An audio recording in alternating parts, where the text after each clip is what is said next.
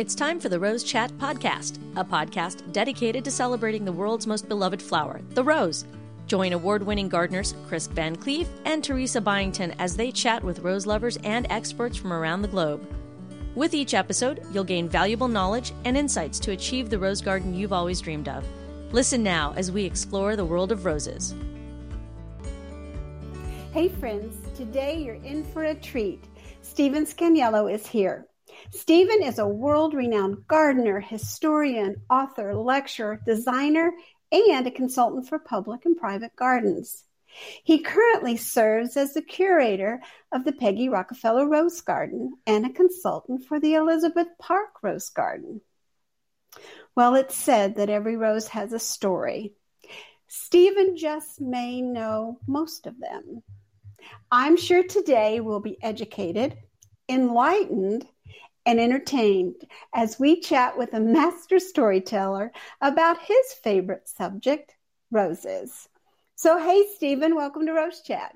Well, thank you, Teresa. It's great to hear from you again. Oh, so good to have you. Stephen, as you know, I've just returned from a trip to New England and I'd been to New York and Boston, but never farther north. And I've always wanted to go, and now I know what, what I was missing. Uh huh. Yeah, we have some good cold weather roses up there.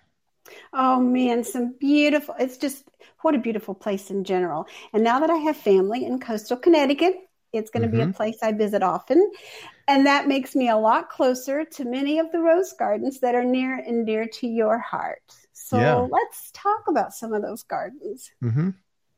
Now, let's start with the Elizabeth Park Rose Garden because that's fresh on my mind. I was there. It may have been the hottest day of the year, yes. but I was there and it was beautiful. And it was really overwhelming to me. It was so much bigger.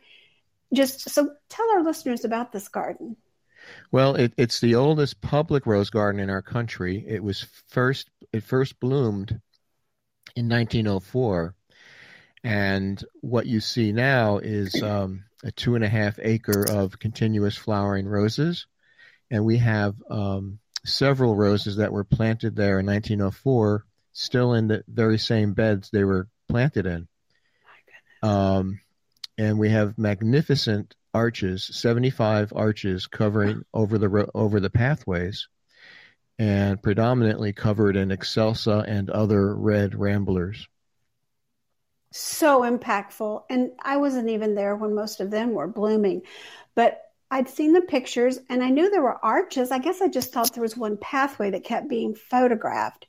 Mm. It was it was mind blowing to see all those arches. I mean, just beautiful. Yeah, I mean, it's that's what I'm working on right now is getting getting the arches back into shape. And when I started at the Rose Garden, oh, seven or eight years ago, my in my mind i saw the arches as my biggest challenge but i've met others since then. We have wonderful fences that that enclose the garden and they are covered with roses mystery roses. Mm-hmm. so i have been trying to gather as much information as i can find in old rose journals or books about this garden to figure out who's who's who on the fence um, one of the things that I noticed, I read a lot of the um, of the um, markers, and it talked about the Friends of Elizabeth Park, and it talked about there was a time when there was talk of plowing this garden. Oh, that's right. And not just the, not just plowing, but bulldozing it. Uh, and there were friends who stepped up, and I thought, whoa. Yeah, well, this is a great friends? this is a great story. Um, you know, the whole property was a donation from Mr. Pond, who gave us all the land for the park, but he willed it to Hartford, which is actually across the street from where the gardens are. So even though it, the gardens are in West Hartford, they're maintained by Hartford gardeners, or they were. And during the 1970s, when the economy was crashing all around us, the city of Hartford decided they couldn't afford to keep 13 gardeners working in this mm-hmm. rose garden. So they they hired a bulldozer, and I like to think on the very same day this happened, but a group of women from the neighborhood showed up and said, "No, you're not going to do this.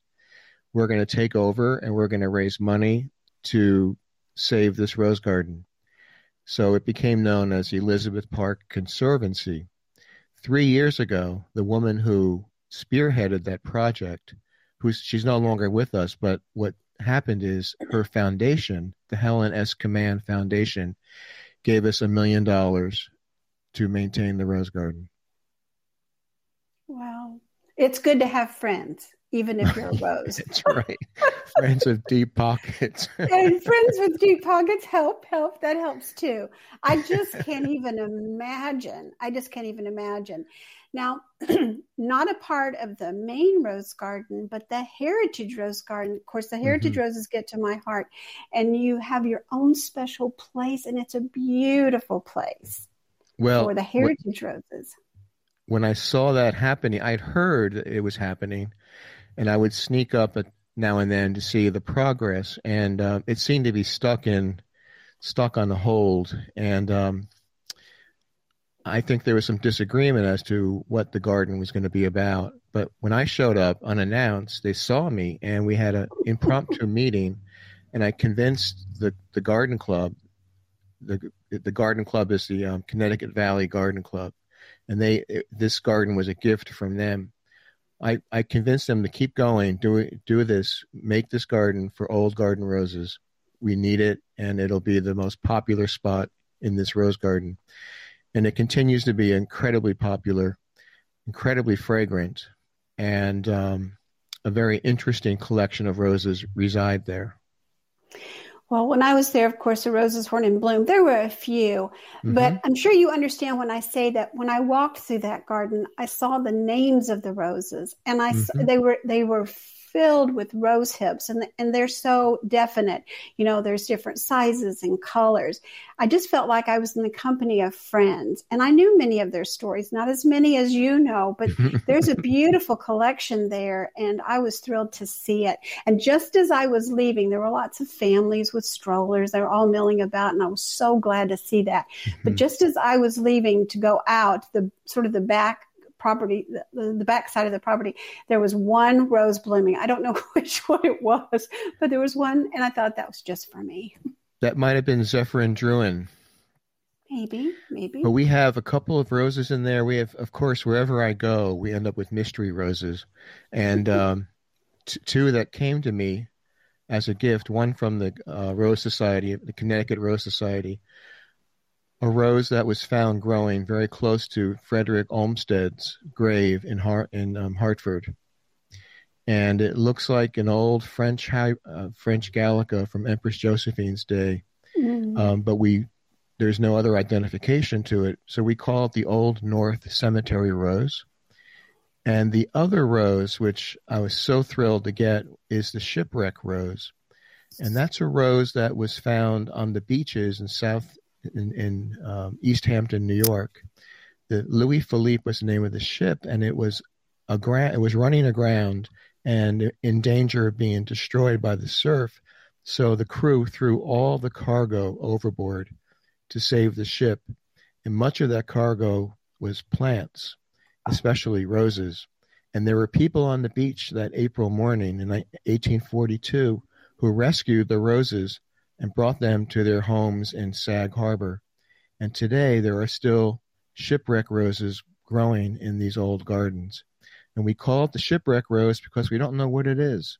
in my eye, it looks like it might be a damask hybrid, but it's a beauty, and um, you need to come back in June, to, in May or June, to see it again. Oh, I want to. I definitely want to. Now, there was one. Um, I took the a name of the tag. I'd never heard of this rose before. Frederick the Second of Prussia. Prussia. Tell us about yeah, that Fre- one. Frederick the Second. That came to me from Greg Lowery. He had a few plants of this rose. Where it where it originated, I'm not sure. In this country, I'm not sure, but it's a French hybrid. It's one of the hybrid Chinas and it is a spectacular rose. It's a, a deep violet, produces flowers and, and, massive clusters, and blooms through all of May and into part of June. And I, I would highly recommend it um, if visitors were truly in love with this rose the way I am, I might even share a few cuttings. Oh, that I heard that. Um, you know, talk to me about that. Is there any way? Um, how do you get these back into commerce? Well, we we actually have been sort of successful. Um, a nursery in Texas, in central in Tyler, Texas, is um, going to be pushing out the um, um, Peggy Martin roses, which are pretty available everywhere. But now that a modern day high, uh, rose nursery has shown some interest, um, the door continues to open, and they're looking at other old garden roses.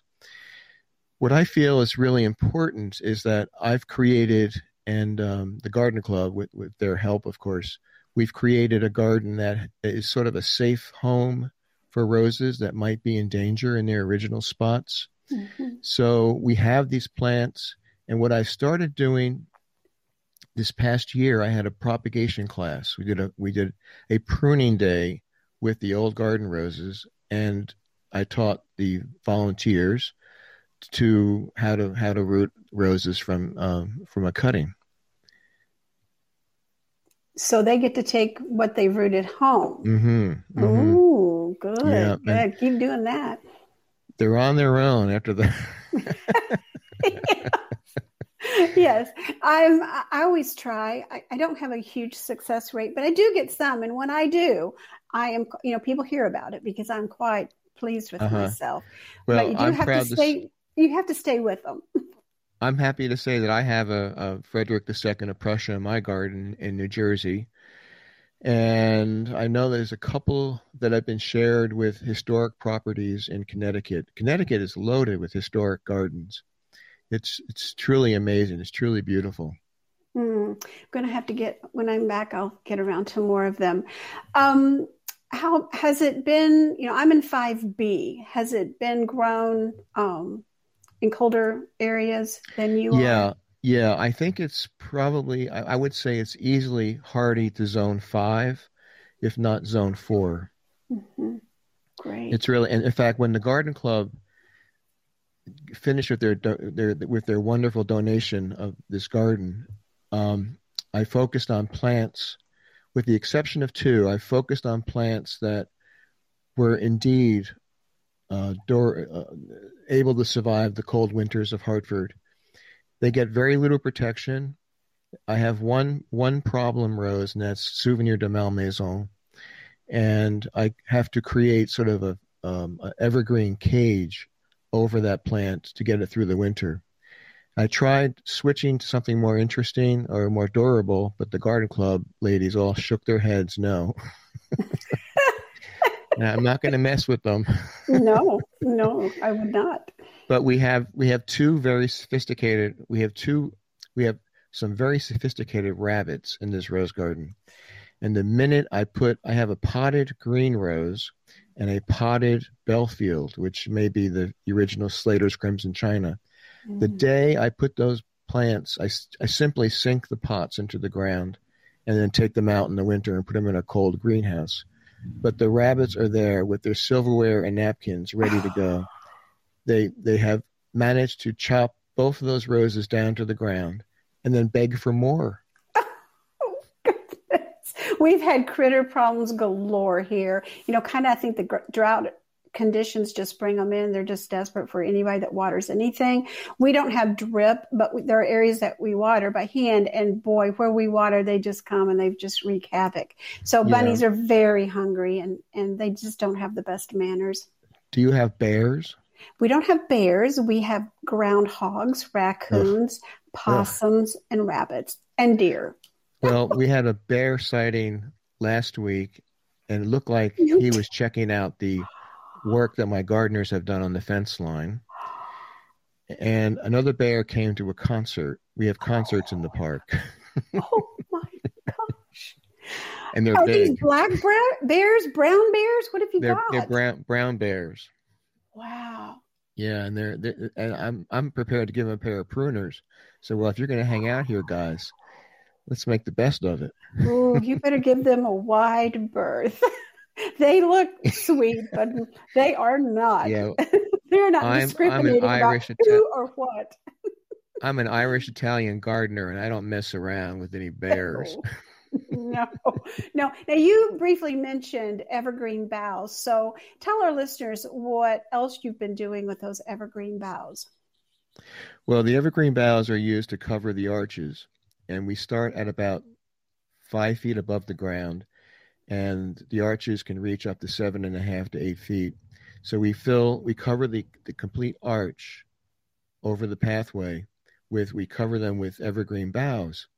And that is more to really more about protecting the roses from the winter sun, which can be full, you know, um, mm-hmm. miscon- it could be, um, it may encourage new growth too early. Mm-hmm. So the, the evergreen boughs create a shade over the live wood. And um, it also looks great. Mm-hmm. Again, the garden club has threatened to show up with, with um, drinks and uh, sing Christmas carols as we work. I'm surprised they're not talking about Christmas lights over them. Oh, it's that that's been mentioned, and in fact, one day I found a big red ribbon hanging from one of my arches. I love it. I love it. Well, well done. I've never heard of anyone doing that before, but it is, you know, it's something that I'm well, going to consider. You know, you know who did it? Um, I picked it up from the book by Buist, B U I S T. Buist was a, a, a, gardener in Philadelphia, and he grew a lot of roses that were borderline hardiness, and he used evergreen boughs to protect them from the winter sun. Wow it's really a, a, stellar idea. We had a very disappointing spring. The deer had munched so much. I have big arbors, as you know, covered, and they had munched so much. And then mm-hmm. we'd had some crazy winds and some late weather. And I didn't have my, I lost that covering over my mm. over um, my arbors. So, you know, everything's scampering, you know, Peggy Martin and all the others are scampering crazy. You know, they're going to, you know, they're not going to let that happen to them again, I don't think. But uh-huh. I'm thinking if, if, you know, if the deer don't like evergreens, it could help me a little bit, you know? So I'm thinking well, about it's it. It's hard to say when, when the deer are hungry, there's no, there's no stopping them. And uh, fortunately, we don't have, as I knock on wood, we don't have any deer. Um, we have some very friendly hawks who will sit hmm. very close to us as we're working, waiting for their next meal. Um, they're they're fascinating creatures, and they sit there as if they're studying our work. And and um, we throw them a worm now and then, but they really want something bigger, so like like a bunny or a squirrel. So look out, guys. oh, well, you've got bears, so there may be the survival of the fittest there. So yeah. I think the bear's going to win. I don't know. Well, Stephen, let's stay um, up there, but let's move over to um, the Peggy Rockefeller Rose Garden. I was there, I think, right before you came. Um, um another beautiful, beautiful rose garden. So, did Peggy Rockefeller love roses? Is that why we have this garden? Yeah, she she actually came to the botanic garden with a friend, and um, I think the friend had a already had planned this, and they ended up looking at the original drawings by Beatrix Farrand, who was the landscape architect who designed the rose garden, and um, the garden was they, they they they created the garden, but they ran they ran out of money, so they never finished the project and it was sort of half done. There was no mm-hmm. architecture. It was just mounds of roses, and they finally gave up on it and and um, took it took it all in and, and buried everything. But when Mrs. Rockefeller came by with her friend and saw what was missing, she and her husband David uh, gave us very generous gifts to get the garden finished as it was meant to be in 1916. Mm. And it's it's really a beautiful, um, you know, Elizabeth Park, I really love. It's got a, an amazing soul. Mm-hmm. Um, but I love the Peggy Garden as well because it's so sophisticated. Oh, yeah. And um, my crew, my, my, my gardening crew, and my backstage crew have managed to practically grow these roses on a spray free situation. Um, we can't guarantee that every year. We never know what the weather is going to bring. But instead of spraying the plants with chemicals, we have been feeding the soil with with really good material that creates um, it's been creating a um, perfect situation for rose growth, for root growth, and um, unlocking the nutrients that are in the soil with with organic fertilizers. And I tell you, the foliage today is still stunning as it was in June.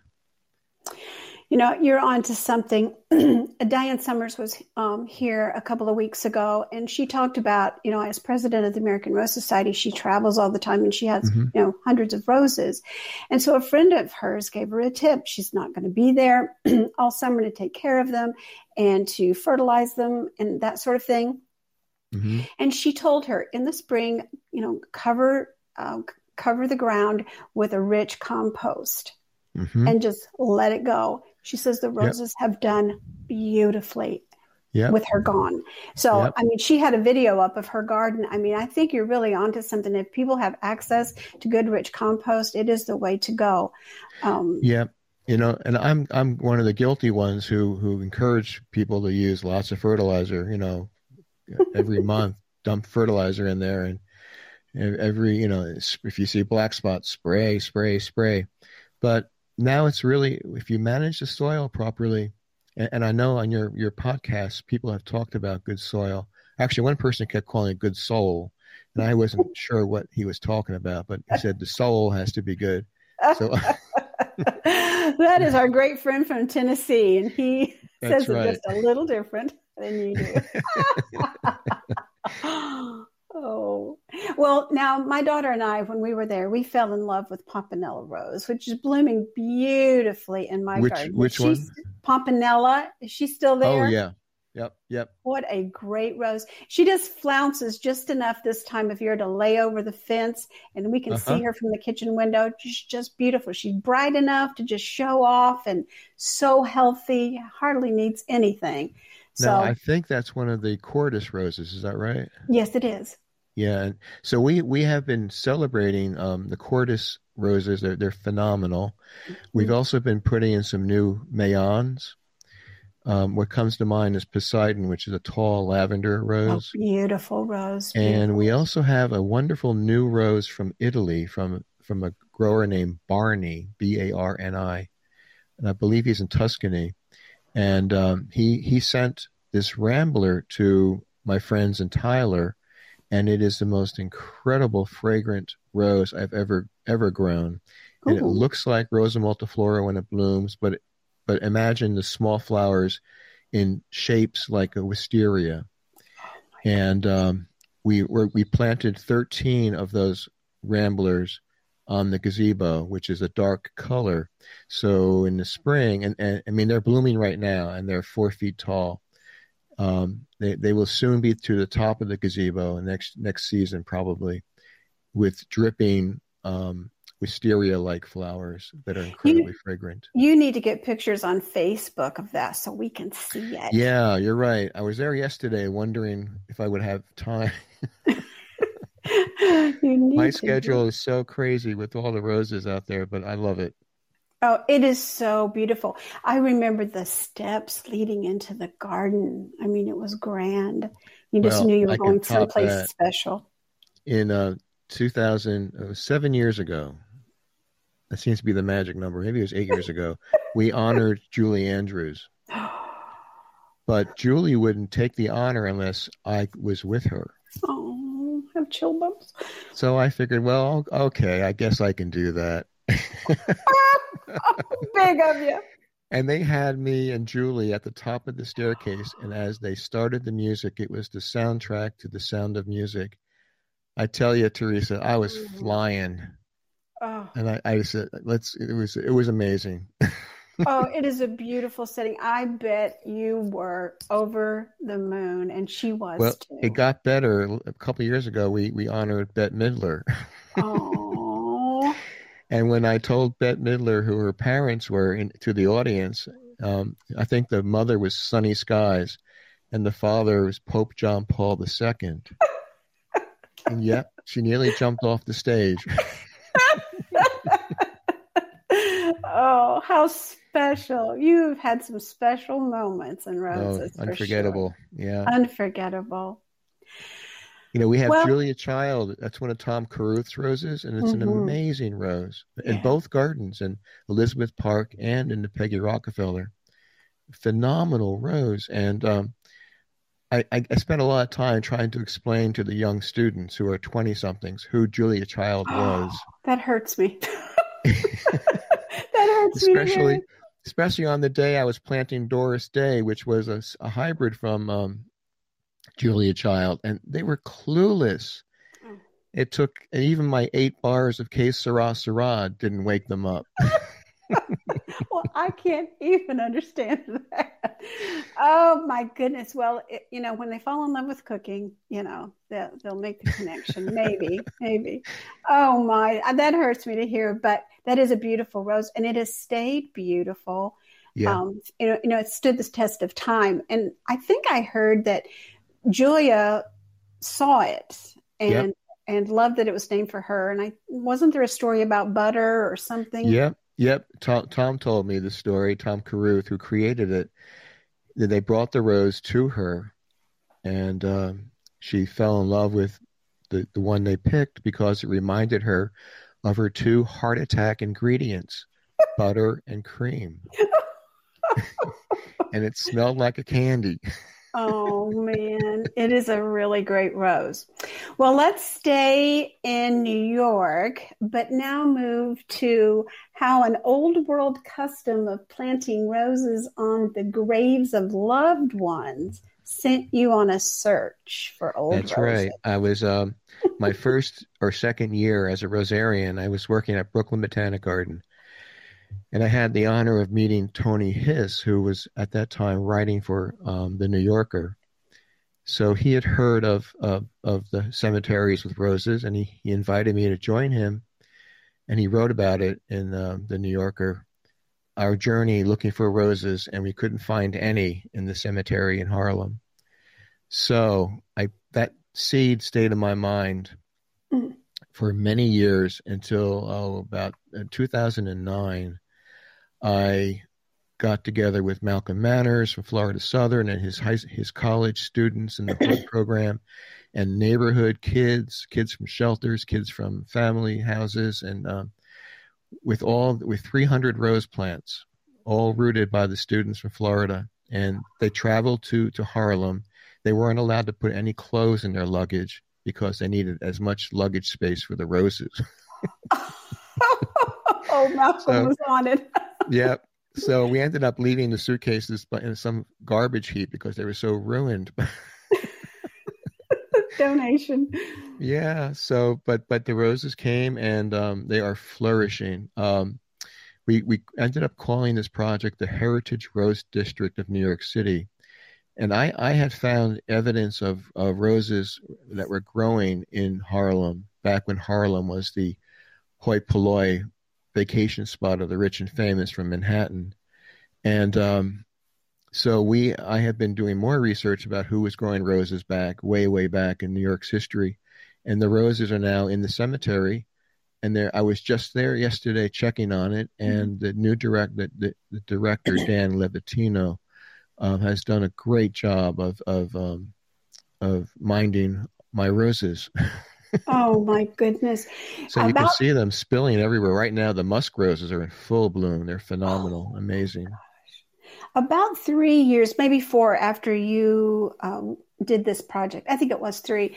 My daughter and I spent a day just going through the Harlem district, you know, looking at the roses, and we were particularly interested in the Harrison um, uh, yellow. Um, did you find Mr. Harrison's grave? We did. You, we actually, you and I talked on the phone, and you said, "I'm not going to hang up until I know that you can find it," because our family had a story about Harrison Yellow. So I said, "We have to find the gravesite," and we did. And there was a rose that was red that was growing there, and um, I don't know why I expected it to be yellow, Harrison Yellow, but it wasn't.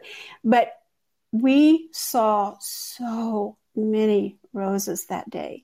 It was mm amazing. There were other cemeteries and then other areas and just looking in yards and it was it was a beautiful day. Just Yeah, well we we couldn't put Harrison's yellow by his grave because it would have eaten the grave. Yeah, there is so, that. so what we did, we put two roses on his grave. One was called Le Roi, the king, and the other one was a rose we found in Baltimore, uh, an old red um, red noisette, possibly Fellenberg. But they they're still there at Harrison's grave. But in the corner, just just a few, maybe ten feet from his stone, is where we planted Harrison's yellow. So they spilled over the wall and down to the street. Oh. During May, there was always yellow snow but mm-hmm. good smelling yellow snow. oh yes, here it kind of reminds me of honey. There's something about it. You know, I don't know if that's just here or that's the way it smells everywhere, but but um, in our area, it smells like honey. So we well, love Harrison it, and it's wasn't early. Really a, a, Harrison wasn't really a fan of roses. He he much preferred camellias. So when he found this rose in his garden in western um, the western coast of Manhattan Island, he um, dug it up, potted it, and he traveled by by uh, boat, by by horseback, by you know all kinds of ways to get to William Prince's nursery in in Queens, the city of Queens. And uh, William Prince took one look at that yellow rose, and he knew it was a winner, and he traded his favorite camellia for the rose. Camellia harrisonii has disappeared forever from the world but Harrison's yellow is probably the most famous yellow rose, maybe the most famous shrub rose ever created, and it was created by accident. Well, and it's you know it's everywhere. You know, it dotted the um, the trail um, mm-hmm. all the way to Seattle. I mean, uh, is it? Did we decide that it is the yellow rose of Texas? Well, yes and no. Um, the original yellow rose of Texas was probably a woman who uh, allegedly entertained the enemy troops and which enabled the Texans to win the battle. well, there you go. I, have edited very carefully there. well done, Stephen. but um, it's she was actually a uh, she she had very pale skin, but she wasn't a slave. But she was um, uh, an indentured servant, and I think she came from Connecticut and I'm I'm actually trying to find out where she lives now, in somebody's cemetery. Now, I was reading your article um, in the um, Heritage Rose Foundation uh, newsletter, and did you mention that you have a new project in the Harlem area that's coming up? Well, yeah, the um, the, the, cemetery has really embraced. The cemetery is owned by Trinity Church, which is mm-hmm. a big, big church, big church outfit, um, the Tr- Trinity Cemetery in the south of Har- below Wall Street, rather, um, is where Aaron Burr, Aaron, uh, not Aaron Burr, um, who killed Aaron Burr, or who, what's his name? Uh, oh, Hamilton. yes, yes. Hamilton's buried there, and uh, a lot of other notable people, but it filled up too fast, and they started moving bodies to Harlem, the village of Harlem and that's why we have the cemetery up there. So they call it the Trinity Church Cemetery and Mausoleum. Mm-hmm.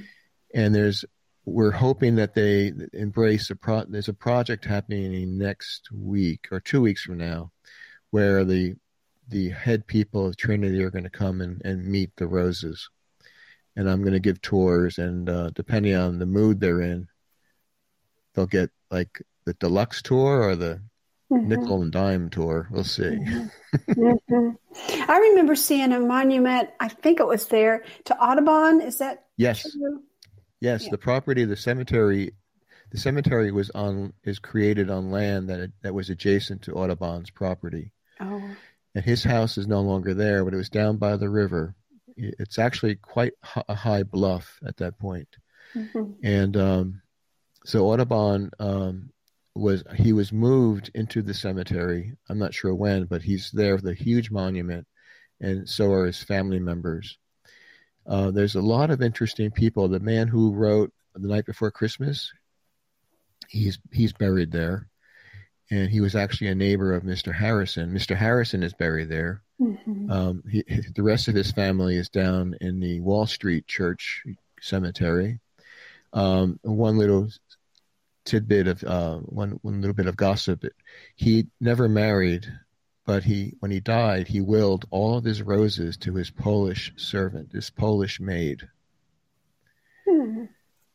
I would love to go. meet her someday. yes, there's stories there. There's stories for you there for sure.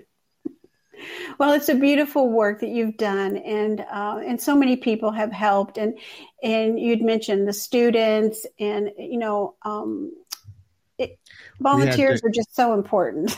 We had Der Rosenmeister there the first day, um, up from from um, you know the uh, oh gosh, I, why is his name slipping my mind? Leon. Leon, yes, Leon brought some wonderful roses for the project. Oh, his property. He did. Uh, we did a chat earlier in the year on Ramblers, and you know his property is just so beautiful. Mm. And you know, then we were talking about how you know I'm going to get there someday, maybe, and how am I going to get one of your roses in my garden? And then look what's happened. Now I have family in Connecticut. I said I'm going to get there. So, so who's in Connecticut? Oh, my son. In Stonington. Yeah. Wow, what a wonderful place to live. Yeah. So, anyway, so we're thrilled um, to get to exp- explore that area a bit more. You know, now, it's, it's, not it's not far from where the first red first American Ramblers were created. Oh, tell me.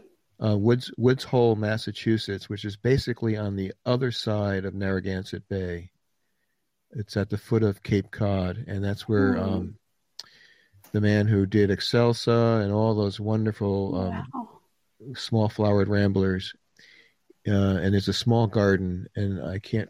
I'm going to cheat and look at my. Uh, let's see, combined rose list. What was his name? Oh, Walsh, Mr. Walsh. That's it.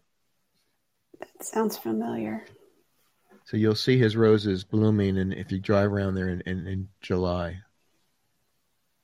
Wow this is this is you know, I got a lot of little check marks to do, you know, when I'm out there for sure. I mean, there's just so much history on everything out there. It's just really a phenomenal place. So yes, we get to go to New England and we get to go to Old England. We have family in yeah. England. Are, are you, you know, going so. to England next week? yeah, we're pretty soon. Yeah, we're going to be heading there. Are and, you on a uh, tour, or are you are you just visiting traveling? family? Visiting family. Oh, that's so wonderful. We go there a lot, and it's wonderful. You know, another just uh, it's just you know you just, you walk into England and you think, okay, Shakespeare. I mean, things just look really the same in a lot of these small little spaces. You think know, Shakespeare's going to walk right out of the pub. that's right. My my first big break in the rose world was to meet Peter Beales. Oh. And he had just published Classic Roses. He came to North America to promote his book and um, I, I don't think he, he we, we had not met, but he was very interested in in in, in teaching me about roses, and um, I was pretty young. I just started with the with roses. I was at the at the um, Brooklyn Botanic Garden, Rose Garden, and it was in really bad shape. It was uh, the roses were not healthy. They were not happy, and I I couldn't I didn't know where to start. So he made a suggestion. He said, "Why don't you come to England for a short spell and um, would they let you go? And my bosses said, absolutely, go. And I got to live with Peter and family in this wonderful little country house, a stone's throw from his nursery, which I I just devoured. And um, I'm sure who who lives in England, a daughter or a son? Or... Mm-hmm, mm-hmm. Yeah. Well, they probably know about EastEnders. I was, you know, I had to watch it every every day with the family with our oh. tea in front of the telly, oh. and I am still hooked on that show. We watch it every. It's here now. well, what a fortunate opportunity! My yeah. goodness. Now, one of my favorite roses that I've had for a very long time is a Bill's rose, and that's Flamenco Rosita, which has another name. Oh, Ivor's Flamenco rose. Rosita. That's um, yeah. Ivor's Rose, isn't it? Wasn't it first called Ivers Rose or something like that? Yeah, that was created by um, Peter's daughter. Yeah, it's a beauty. Amanda. Yeah, it's a beauty. Yeah, and that's one of our winners. That that that that is absolutely a spray-free rose. Yeah, it's a beauty for sure. Well, Stephen, let's talk about a project that you've done fairly recently, um, the Remember Me Rose Garden. Mm-hmm.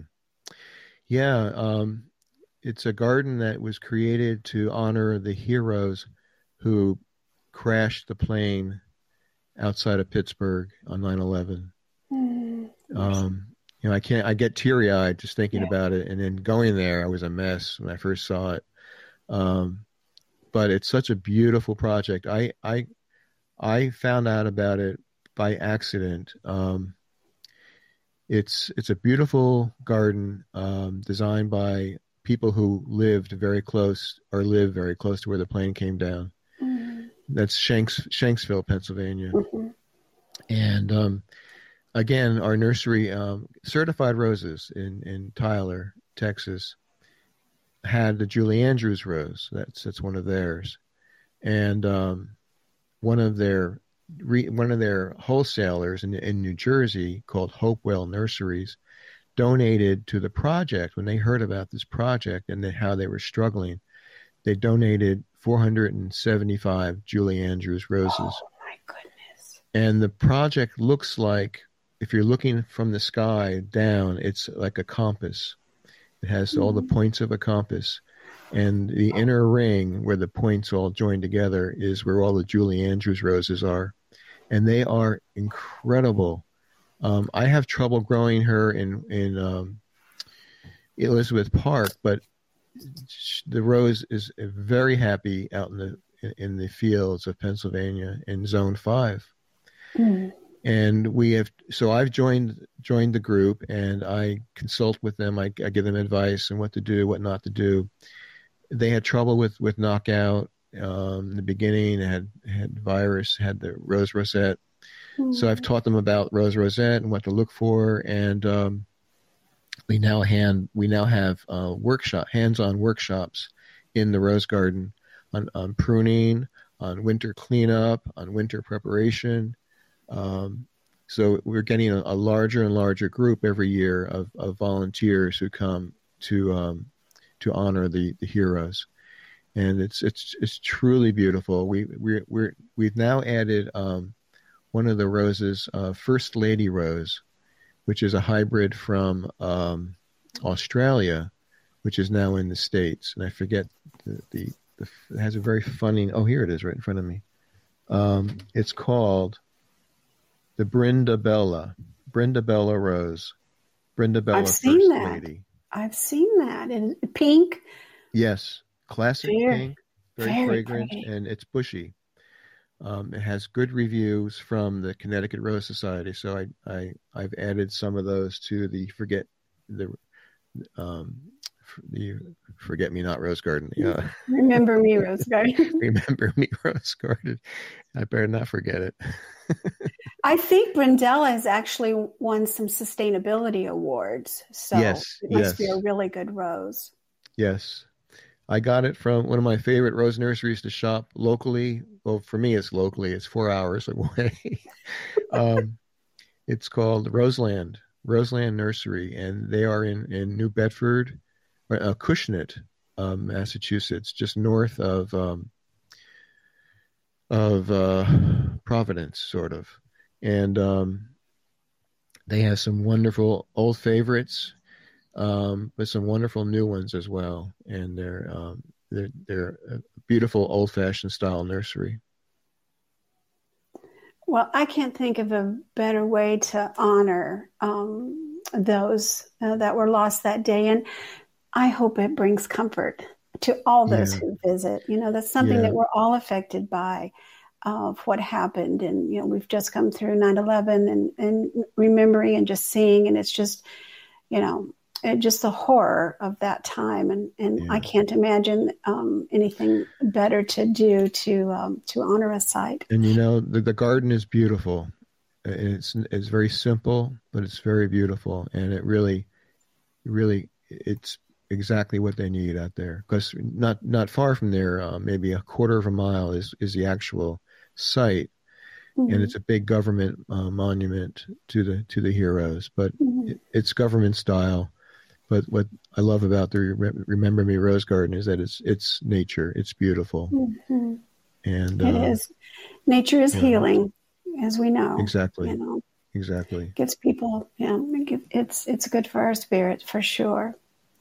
Well, Stephen, before I let you go, let's talk a little bit about uh, another hat that you wear as president of the Heritage Rose Foundation. So, what uh-huh. you guys doing and what you working on?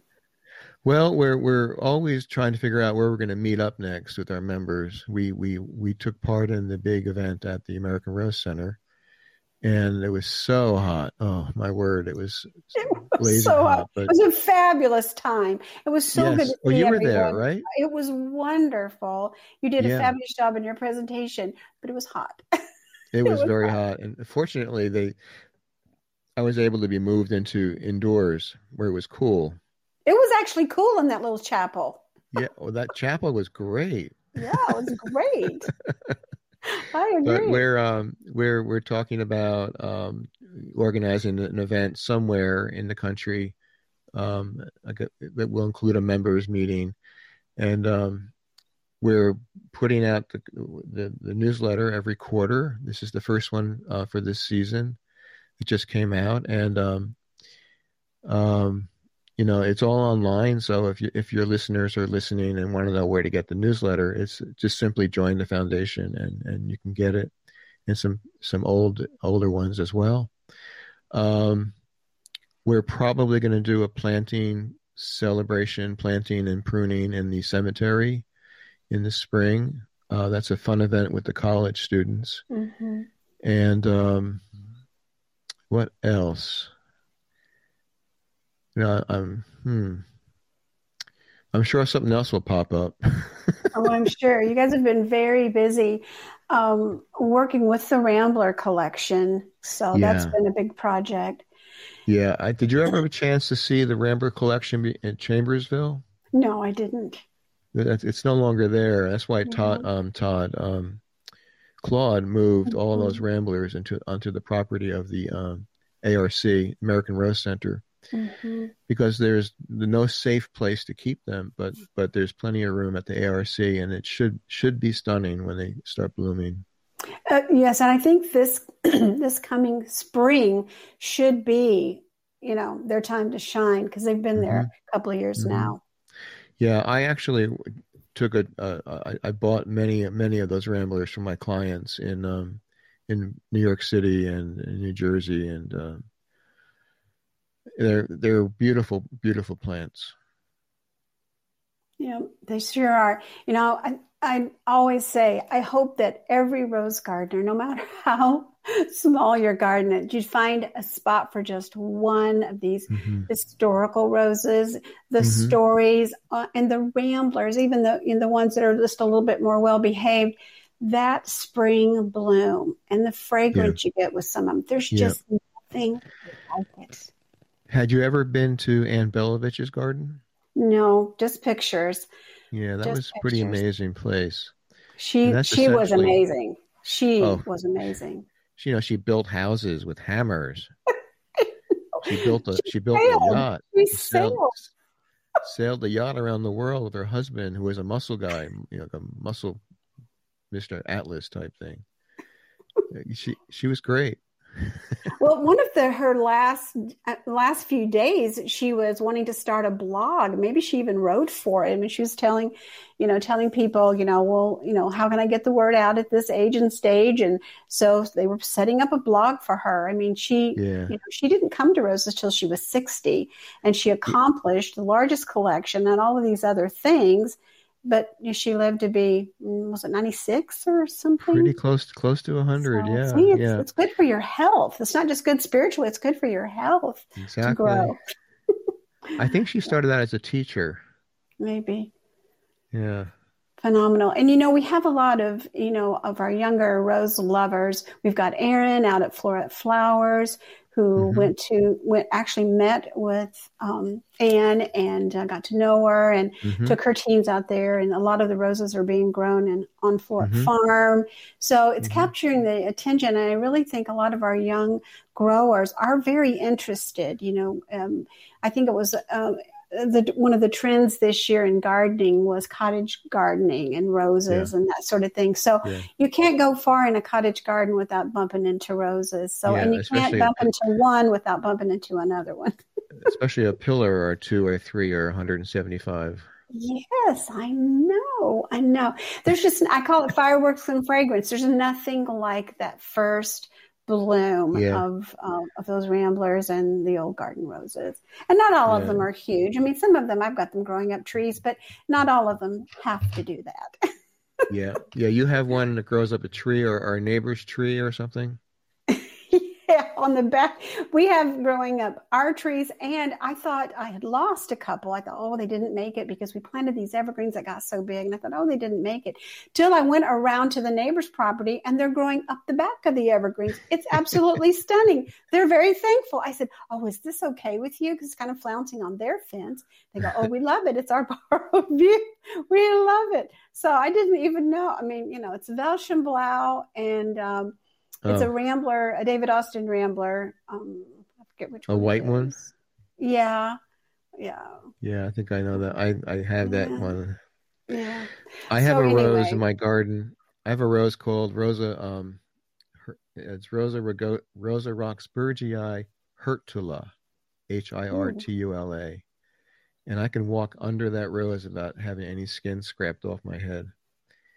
It's Ooh. it's so tall and so magnificent, and it's a big shrub. It's not a tree. It's like a beautiful shrub, peeling bark and prickly hips. Oh, yeah, yeah. Some of them will get you if you get too close, and some uh-huh. of them, you know, like Peggy Martin. You know, she has a couple of thorns, but nothing much, and and several of them are that way. I have. Did, um, did you see the Peggy Martin growing on my on my office?